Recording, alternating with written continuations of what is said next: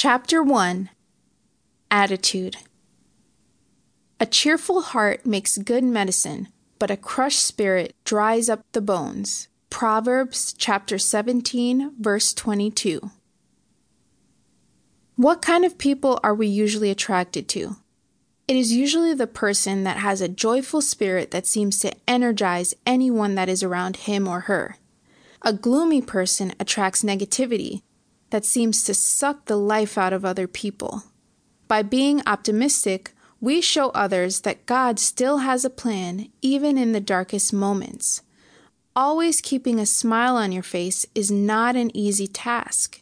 However, by remembering God's deliverance, we can find great joy and comfort. God's plan may not be painless, but we know that in the end it will all work out for His glory. God is our doctor, and He has prescribed something that will heal us from the inside out. His prescription is joy.